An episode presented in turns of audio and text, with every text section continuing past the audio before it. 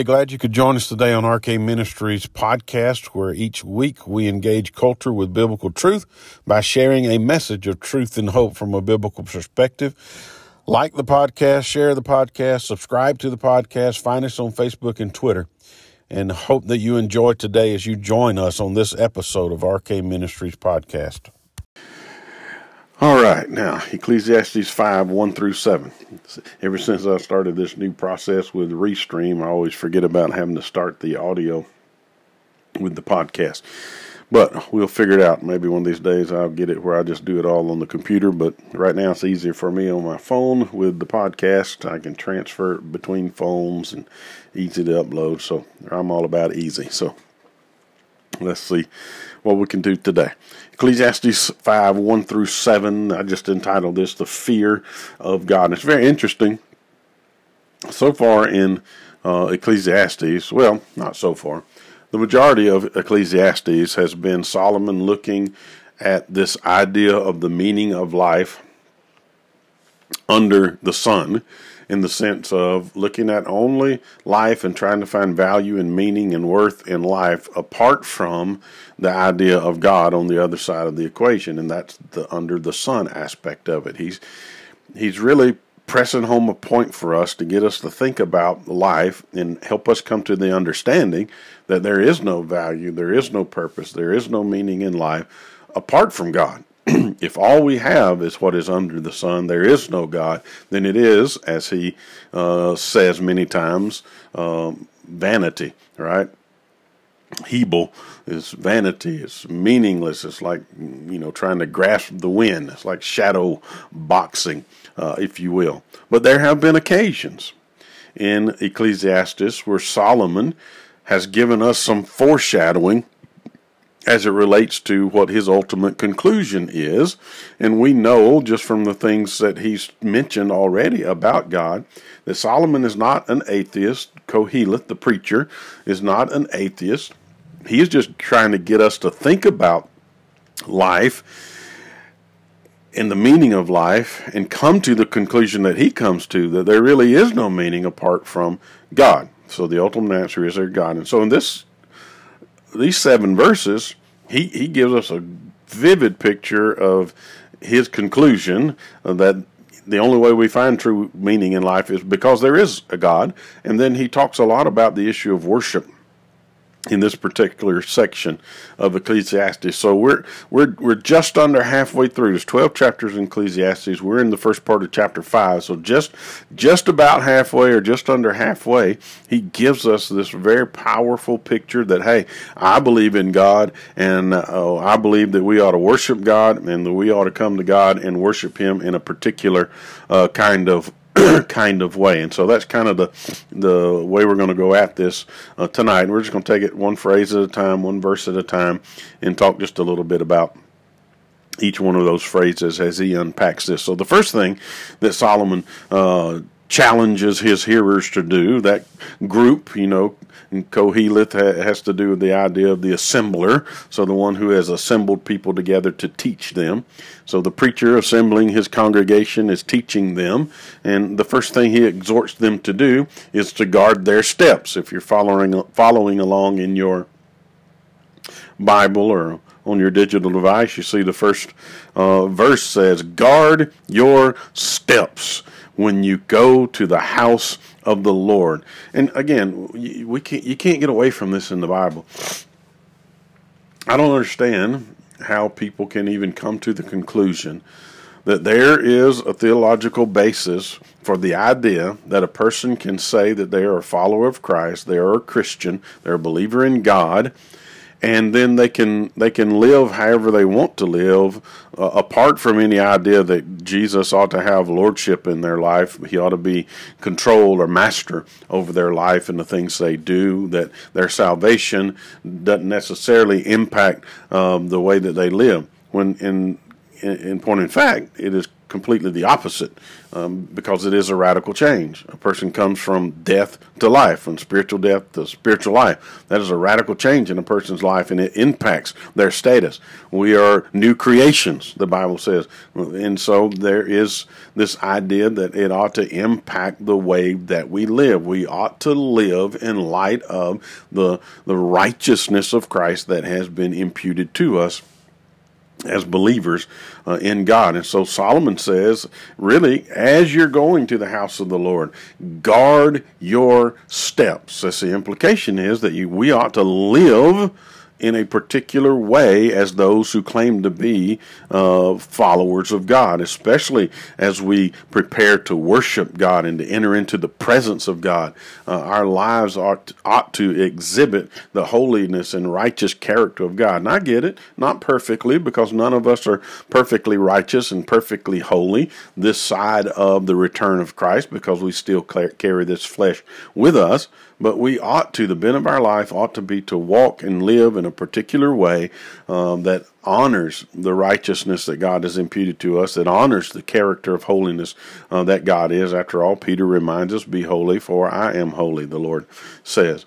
But the other side of this is, as we enter into the house of the Lord, we ought to guard our steps in this way of how we approach the presence of God. Because, you know, all the way from the Old Testament, God's purpose and plan with humanity is to be among his people.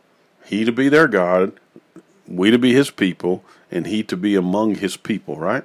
We see that in the Garden of Eden, God walking in the cool of the day with Adam and Eve. That was the that was one of the uh, intents of that paradise, with Adam and Eve there, and God communing with them in that paradise, in that perfect perfect place. And we know how that all got messed up. And then, while God couldn't be in that perfect place, in that perfect communion with them after the fall, later on we see this hint of that same truth in the tabernacle, in the wilderness. God tells uh, Moses, and Moses relays it to Israel, that the tabernacle, the holy place, the holy of holies, above the cherubim on the mercy seat, that is where God would meet with his people. It, it, they called it the, the meeting place, right? The, the, the tent of the presence of God. And so it represented that idea, God with his people, right? And although veiled and not perfectly um, accessible, because there were particular places and only particular people could go, but it still represented that, the seed of that idea, that, that thought, uh, that, that purpose and plan of God. And then we see it later on with Jesus when he comes, you know, John one fourteen, we're, we're in the, going through the Gospel of John on, in Friendship Baptist Church on Sunday mornings. We've already done the prologue, and in verse fourteen it tells us that the Word, the Logos, became flesh and pitched his tent. He tabernacled uh, among us. And so again, his name, Emmanuel, God with us. That same idea, that same thought, that God wants to be with his people. And then we see it a little bit later on when Jesus ascends into heaven. He sends the Helper, and the Helper comes and he indwells us. And then we learn later on from Paul and others that we are the temple of God. So it's God God in us, Christ in us, right? Uh, that is our our hope. And so we still see that the that implication of God's purpose in us in that way.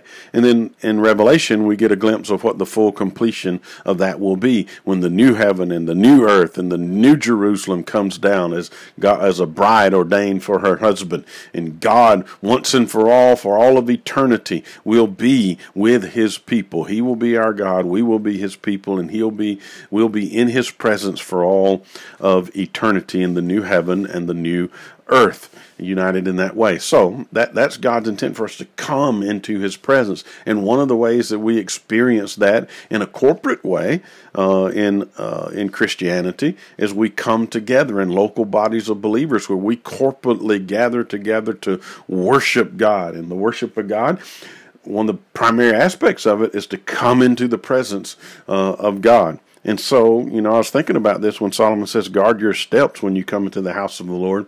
How flippantly do we walk into the presence of the Lord today? How unguarded are our steps as we walk into the presence of the Lord today.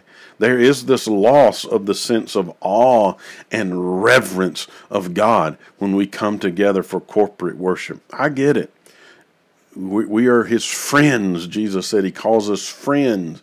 We are sons and daughters. We can say Abba, Father, to him and have that personal, intimate relationship with God. But there is this aspect of the Father that we need to remember. When Jesus teaches his disciples how to pray, how does he start? Hallowed be thy name, right? We need to remember that when we come into the presence of God, we are coming into the sovereign, transcendent creator of this universe. He is holy in in. In other words, completely other, in that there's nothing like him. We're not like him. There's no being on, on planet Earth that is like him. He is holy and sanctified and just and righteous, and it is he is rightly to be feared, as Solomon says in Proverbs, the fear of the Lord. It ultimately leads us to a right understanding of who he is and a right reverence of who he is and a right understanding of how we ought to come into the presence of the Lord. And we, we ought to bring some of that back into our worship today. Understanding, like God told Moses, hey, remove your shoes, for you are on holy ground. And where was Moses at? And he was in the middle of the desert. He was in the, in the middle of a sand uh, pit, right? With, with a bush that was on fire. Nothing special about the sand, nothing special about the bush. What was special was the one who was there in the midst of all of that, and that made it holy ground. And we got to think that same way when we come into the presence of the Lord. Think about how John in Revelation, when he encounters the risen Lord, what does he do? He falls down like a dead man, right? You know, I love the song, love the movie. We've all seen it. We've all sung it, uh, or at least, you know, attempted to sing it. Uh, I can only imagine. You know, I can only imagine what I will do when I when I see the Lord, right? Will I will I dance? Will I sing? Will I whatever? Well, I know one thing that everybody I see do in the book of Revelation that encounters the Lord, they fall down before the Lord on their faces to worship him. We got to have that same kind of sense and awe and, and wonder about God when we come into his presence. And we need to begin to instill that once again in the next generation as we lead them in this aspect of how we come together and worship the Lord. So we have so distorted worship in a, in our American Christian, modern American Christian culture. And we need, we need to get back to some of the reverence and the awe that we had of God in years gone by. And Solomon, I think, reminds us of that when he tells us to guard our step. Don't flippantly run into the, the presence of Almighty God. And then the next thing he says is open your ears. When you come into the presence of the Lord, when you come into this place of corporate worship, there ought to be there ought to be this aspect of an anticipation to hear from God. He says, to draw near to listen is better than to offer the sacrifice of fools, for they do not know that they are doing evil. While the sacrificial system was important and it had its place, uh, and it was a constant reminder and foreshadowing of who Jesus was and what Jesus was going to do, the Lord, you, you could offer a thousand sacrifices, but if that didn't ever impact him and change the way you live because of who God was and what you heard of God and heard from God in his word, then it it it, it was it was worship that was faulty uh, at best. And so one of the things I think the preacher is reminding us of, and this again is something else that we have forgotten in our modern Christian culture of worship in in America. Koheleth, the preacher, is reminding us that ultimately the climax of our worship is to experience and hear God, to be in his presence and to hear from him.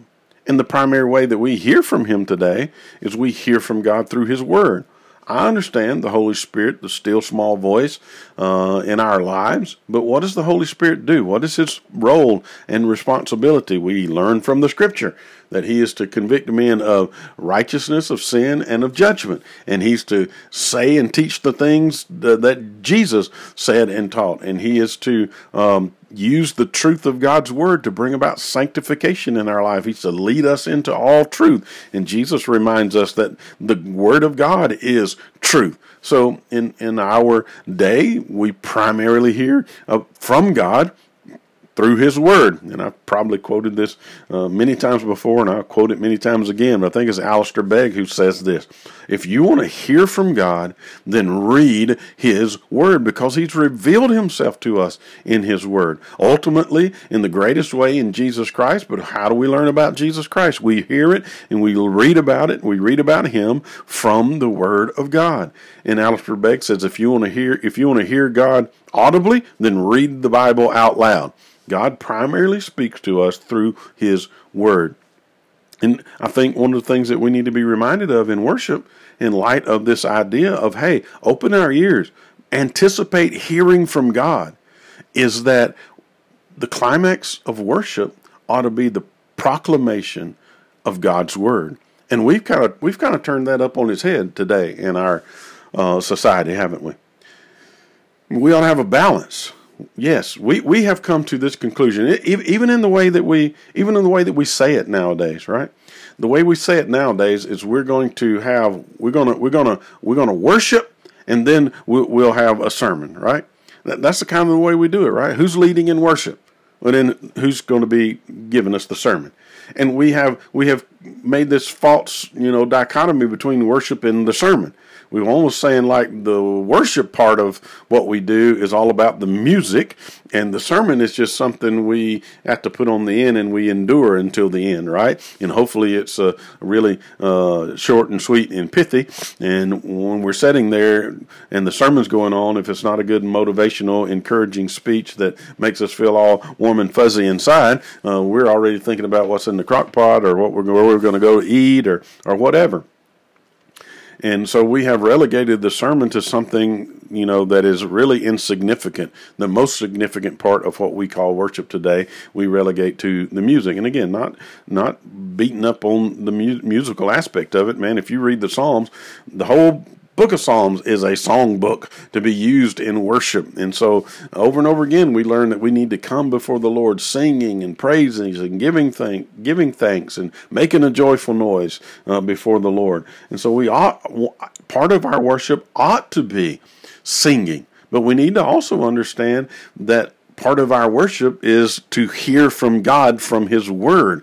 Uh, and, and that's the ultimate, that's where, that's where the singing ought to lead us to, the climax of understanding who God is and what he's done from his word. And we have, we have turned that up on its head uh, today. And so if we're going to come to worship, the preacher here, Koheleth, Solomon, who's telling us, well, we need we need to come into the presence of God in a in an appropriate way. We need to guard our steps, and then we need to have our ears attuned to hear from God in this worship experience.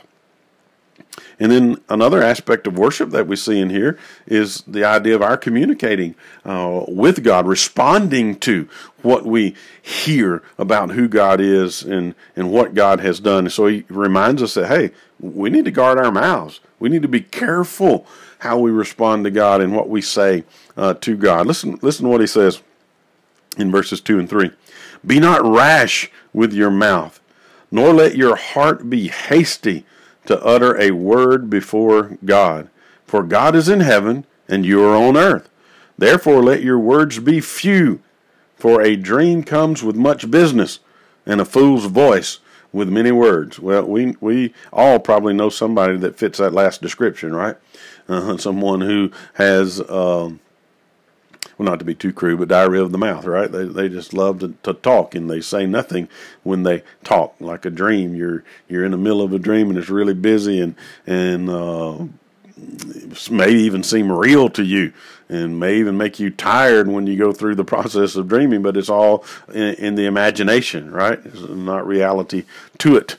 Uh, so the greater implication of this is we need to be careful how we respond to God, and he's going to speak in just a moment about the issue of vows and, and you know, promises that we make uh, to God, and these all kind of go hand in hand. But, you know, I thought it'd be, it'd be worth our, a moment or two for us to think about this idea of Uh, guarding our mouths and being not being rash with the things that we say, because we can be so flippant with the things we say, right? And so this is still in the context of worship, and, and it's a word that is being said before the Lord.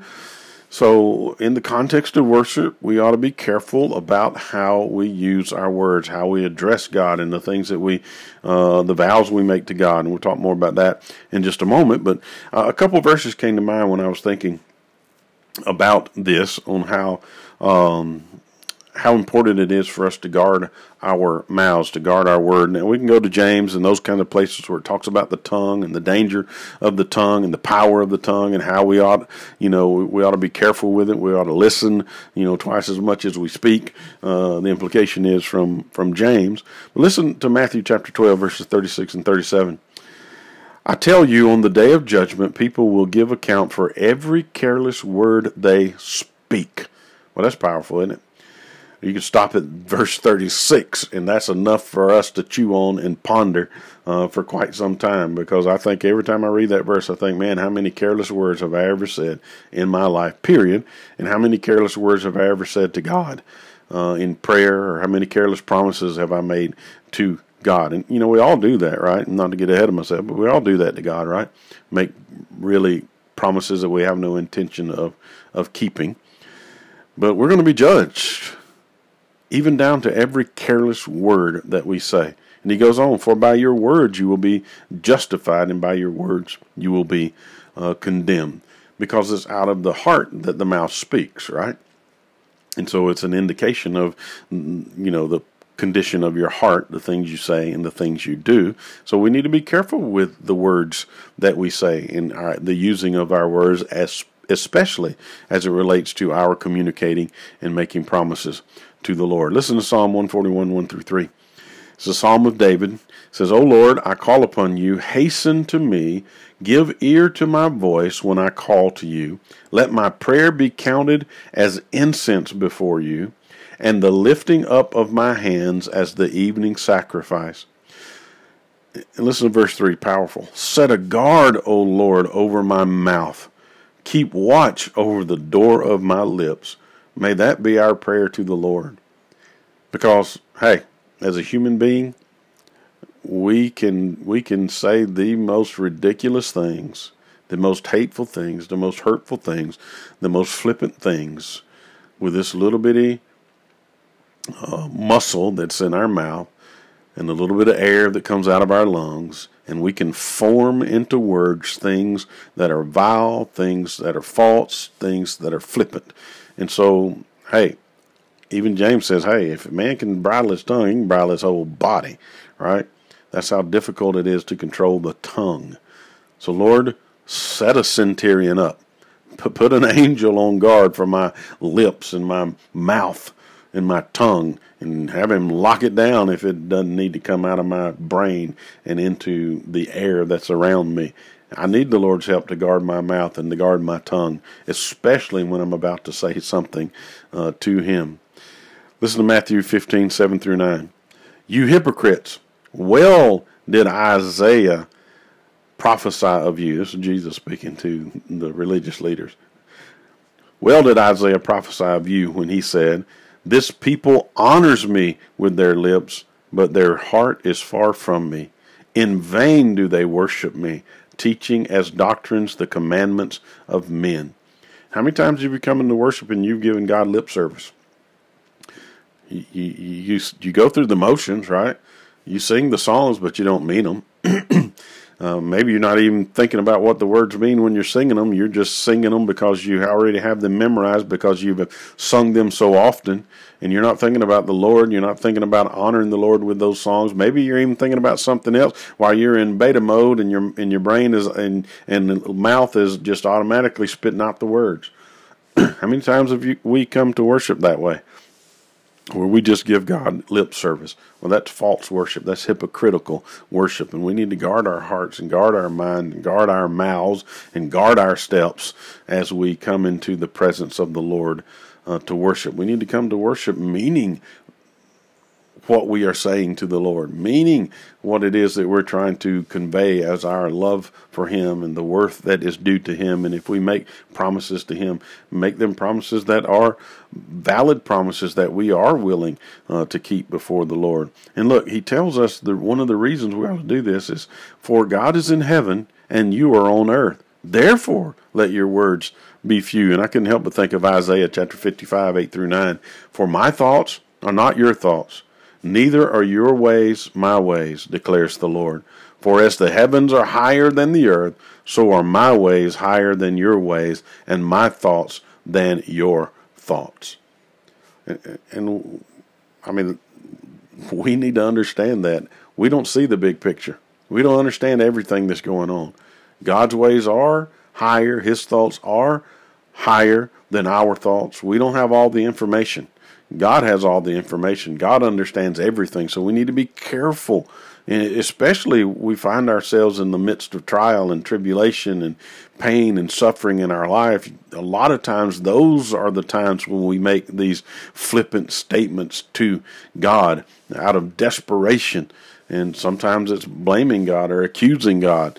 Uh, sometimes it's trying to bargain with God to make vows that were never intended uh, to keep in the first place. So we need to understand, if we don't know how to pray, if we don't know what to pray, then sometimes the best thing to do is just read Scripture and say, Lord, here's what your word says. I'm, I'm standing on your word, Lord. Here's what your word says. Sometimes just sit and be silent and listen for the Lord. The Bible tells us, Paul tells us in Romans chapter eight, that even when we don't know how to pray, that the Holy Spirit prays for us in groans and utterings that we don't even understand. So trust the Lord in that way. You don't have to always, uh, you know, fill the air with the sound of your voice, and I don't always have to fill the air with the sound of my voice just so we can say that we said something to God. Sometimes maybe it's just reading His Word and silently anticipating to hear from the Lord. Then the next section, the last section, is honor your word. So, so far we've had guard your steps as you come into the house of the Lord, as you prepare for worship. Open your ears as you come into this place of worship before the Lord. Guard your mouth as you worship the Lord. And then finally, honor your word. If you do make a vow to God, then by golly, do what it is that you've promised the Lord. Listen to what he says. I'm just going to read verses four through seven, then we'll come back and talk about it a little bit. It says, when you vow a vow to God, do not de- delay paying it, for he has no pleasure on, in fools. Pay what you vow. It is better that you should not vow than that you should vow and not pay. Let not your mouth lead you into sin, and do not say before the messenger that it was a mistake. Why should God be angry at your voice and destroy the work of your hands? Far, uh, for when dreams increase and words grow many, there is vanity, but God is the one you must fear. And so, backing up to, to verse four, hey, when you vow a vow to God, don't delay in paying that vow. And again, that goes back to the flippant vows that we make sometimes. How, you know, how many times when you get in the midst of a crisis, you say, Lord, you know, I, I did this thing again, and I'm in a mess, I'm in a bind, and if you would just help me get out of this mess or get out of this bind, I'll never do that thing again, right? Well, that's a vow to the Lord. And then what do you know? The next thing you know, you get out of that situation, and then just a little bit later down the road, you're right back in the mess again because you're doing the same thing again. You didn't honor your vow to the Lord. I'm reminded of Martin Luther. And part of his story is he, he was going to be a lawyer, and uh, he was uh, caught in a thunderstorm uh, coming home one evening. And as he's running through this field, lightning and thunder is crashing around him, and he's so terrified, and he falls to the ground, and he says to the Lord, Lord, if you will save me from this moment, if you'll not let me die in this moment, I will give myself to the monkery. All right? Uh, he'll become a priest. And when it was over, that's exactly what he did. He, he became a priest. So if you're going to make a vow, honor that vow. And uh, relating to the flippant aspect of vows and promises we make to the Lord, I couldn't help but think of Jephthah in the Old Testament, in the in the book of Judges. Uh, he was one of the judges that uh, the Lord raised up to help Israel in a time of their sinfulness when they were being overrun by uh, other uh, peoples. And Jephthah was he was an unscrupulous guy for the most part, but he was still used by God in this particular area. But one of the things Jephthah did whenever he was leaving to go into battle, Uh, to deal with this situation, he made a vow to the Lord. He says, "Lord, if you'll help us in this battle, when I come back, the first thing that comes out of the door of my house, I will offer it to you as a sacrifice." Well, he went to battle. God, God honored them, and God fought with them, and they overcome their their foe, and they came back. And as they were coming back, and Jephthah was coming up to his home, uh, the first person that came out of his house was his daughter. You know what Jephthah did? Jephthah honors it, honored his vow to the Lord. It's amazing to me. We need to be careful. That that wasn't what his intent was for that vow. And sometimes we make vows that we don't think through. We make promises that we don't think through. And as the Lord's already said earlier in this chapter, sometimes it's better not to say what anything or make a promise or make a vow uh, than to open your mouth and say something that you will regret later and not follow through with it later. If you make a vow to the Lord, honor the vow that you've made to the Lord. It's better not to make a vow uh, and not have to keep it than to make one that you didn't, you never intended to keep, or you didn't think through well enough to understand the difficulties of keeping uh, that particular vow. And then he goes on to verse six, "Let not your mouth lead you into sin." Wow. You know, you stop right there and preach a whole sermon. How many times has your mouth and my mouth led us into sin? Again, it goes back to the economy of our words, right? We need to think before we speak. And he, he goes on to say something in this passage that we see all the time. We may do all the time, right? Do not say before the messenger that it was a mistake. You know, how many times, you know, the first thing I thought about is when you're kids, right? And you, you might say a, a, a curse word, you know, something, some prof, use profanity. And the first thing you're going to say when your parents catch you up in it, uh, if you got godly Christian parents who don't abide those kinds of things, you're going to say, "I'm sorry, it was a mistake. I didn't mean to do it." Well, that's absolutely incorrect, because you did mean to do it, because you had a choice. You could have not said it, and you chose to go ahead and say it, because it comes through your brain before it comes out your out your mouth. And uh, so it's not it's not a mis- it may be a mistake in the sense that you shouldn't have done it, but it's not uh, a mistake in that you didn't mean to say it, because you meant to say it. If you said it, it came out right, because you thought about it before you said it. And I get it. Sometimes we say things in the heat of the moment without thinking it through properly, and whatever is in our brain comes right out of our mouth, and that gets us in trouble and leads us into sin. And so it's so frustrating to me. And of course, today, when it comes to profanity, that there are so many believers, people who call themselves Christians today, that profanity, is speaking in a profane way, is uh, is not even a big deal anymore, right? And I get it. There's plenty of people who make the argument that, hey, you know, who's to say what is, you know, profanity anyway, because what may be profanity in one culture is not profanity in another culture. And I get it, right? There are words that, you know, British people will say for them that are uh, curse words, and for us it just sounds like another word. It's not necessarily a cuss word, but you know, most of the time we understand enough about that culture to pick up on those kinds of things. And the same thing with Spanish or whatever. They may cuss words that we won't even understand what they are when they say them, because they're in a foreign language, right? But here's the real reality of the of the fact, I think, and at least this is my argument to that. There's no doubt in American culture exactly what we understand as profane and uh, uh, crass uh, words. Uh, as a matter of fact, there are many people, you know, there are many words that you can't say on radio, and used to be some you couldn't say on television, but that's gone away now. But the, the point of the matter is, those things are uh Those things are profane, right? And why would we as Christians want to mimic the culture that's around us and use the profane words that the culture uses anyway? And, you know, abstain from all appearance of evil. And in our culture, that is an appearance of evil, using profane language. And I get it. It, it you know, only thing that, you know, if, if you're offended by things, it's only because you allow things to offend you, right? Uh, but I think using our language in a profane way is ultimately an offense to God. Uh, it goes all the way back to the you know the first four commandments about amendment, commandments about honoring God as God, having no other gods before Him. Don't make any any graven images. Uh, don't take the Lord's name in vain. Right? How do we take the Lord's name in that vein? It's not just saying the G D cuss word. That I think that's part of it, but it goes beyond that. We we take the Lord's name in vain. The idea is bearing up the Lord's name. So what do we claim to do when we're Christians? We bear up the name of the Lord. Right? He's our banner. We walk under the name of Jesus Christ, and then we speak as though we are pagans in the world. In that sense, we are bearing the we are taking up the Lord's name in vain. We claim to be one thing, and then we are speaking as though we are something else. And so, you know, I think profanity ought not be part of the vocabulary of those of us who claim to be followers of Jesus Christ. And I get it. There are people on the other side that argue against that.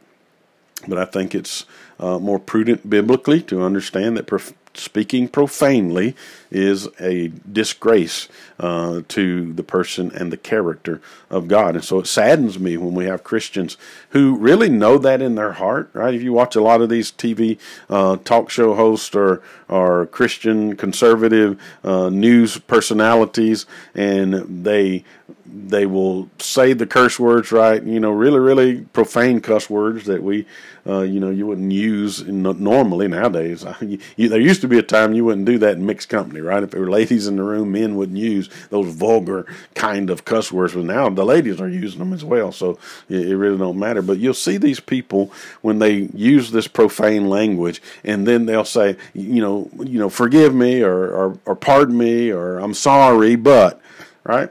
No.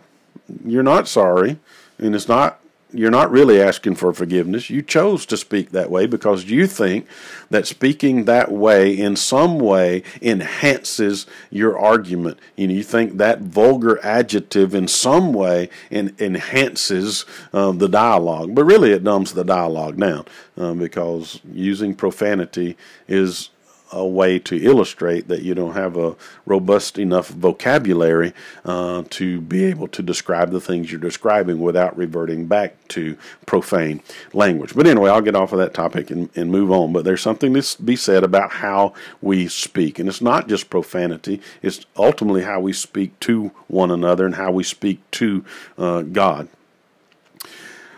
And so let us not let our mouths lead us into sin. And he goes on to say that there's some there's something about our language and the way we use our language that leads to sin, and that leads to ultimately the anger of God and the judgment of God on the works of the people who use their mouth, use their language to cause them to sin. And then he rounds this out in verse seven.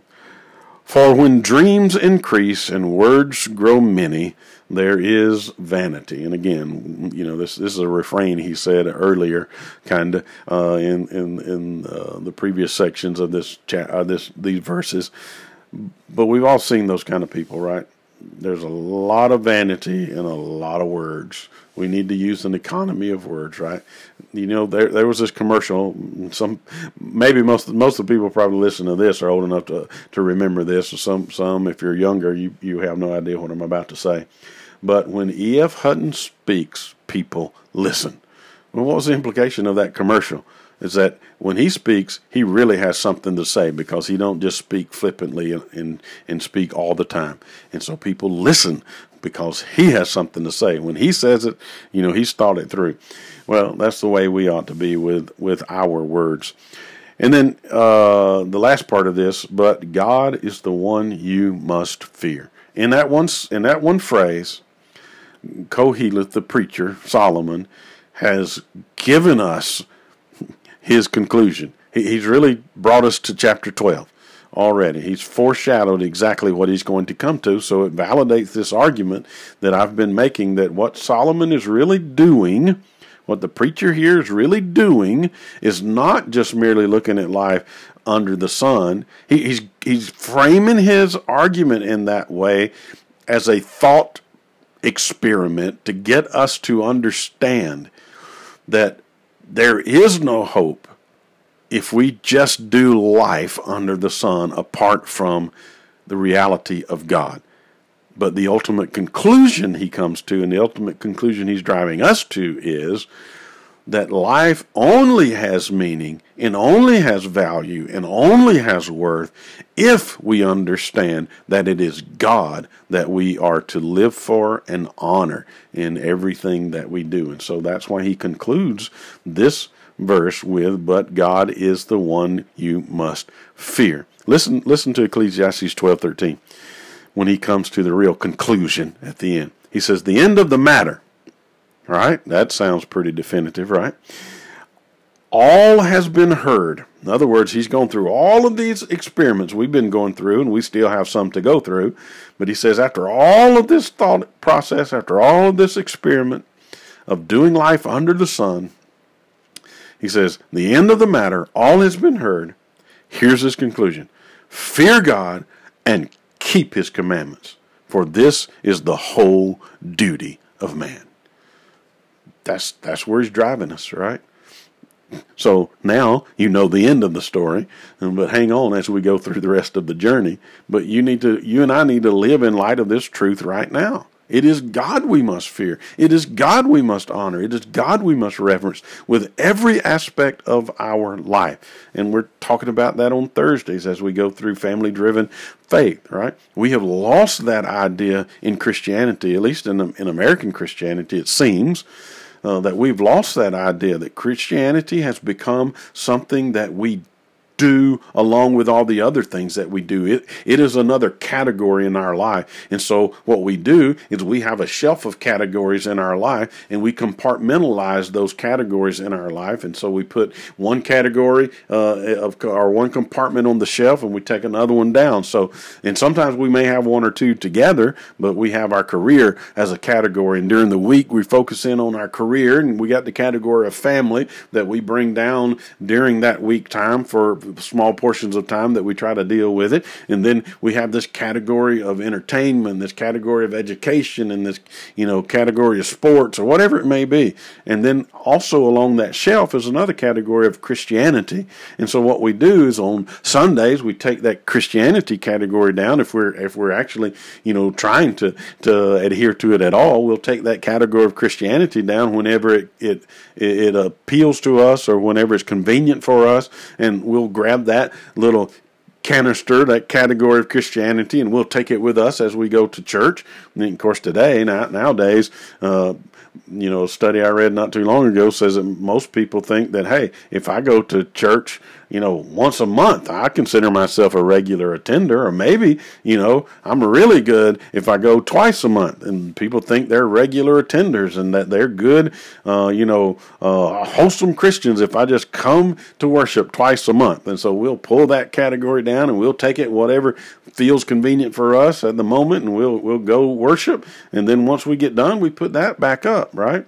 Now, if if that category conflicts with the category of sports for our kids, then, well, we got to leave Christian, Christianity on, on the shelf on corporate worship day, right? On Sunday, the Lord's Day.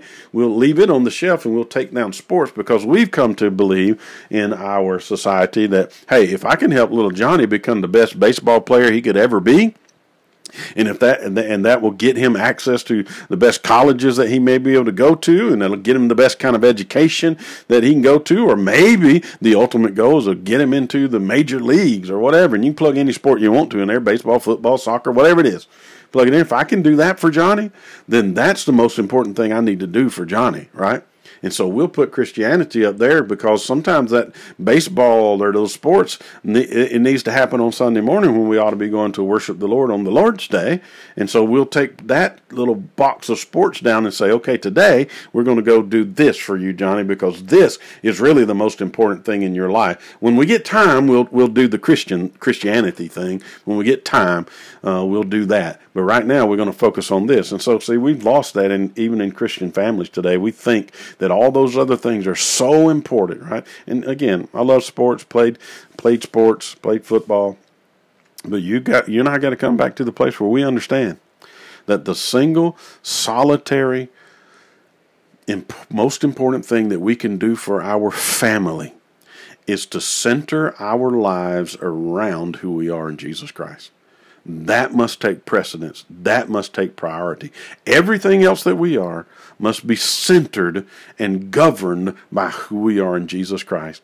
And dads and moms, you've got to come to the conclusion that you understand that the most important thing you can do for your child is to raise them up in the admonition of the Lord. And let me tell you, that is more than taking them to a church occasionally on Sunday morning or maybe on Wednesday night. That is you taking the reins of discipleship over your children in your home every single day of the week and teaching them what it means to be a follower of Christ, and modeling for them what it means to be a follower of Christ, and letting them see that you make decisions for your life and for your family because of who you are in Christ, and that that takes priority in your life, and all these other categories come under the lordship of Jesus Christ, and then they have their proper perspective in your life. And so we've got to get back that back to that in American Christianity today. But sadly, what we want in Christianity, for the most part, is entertainment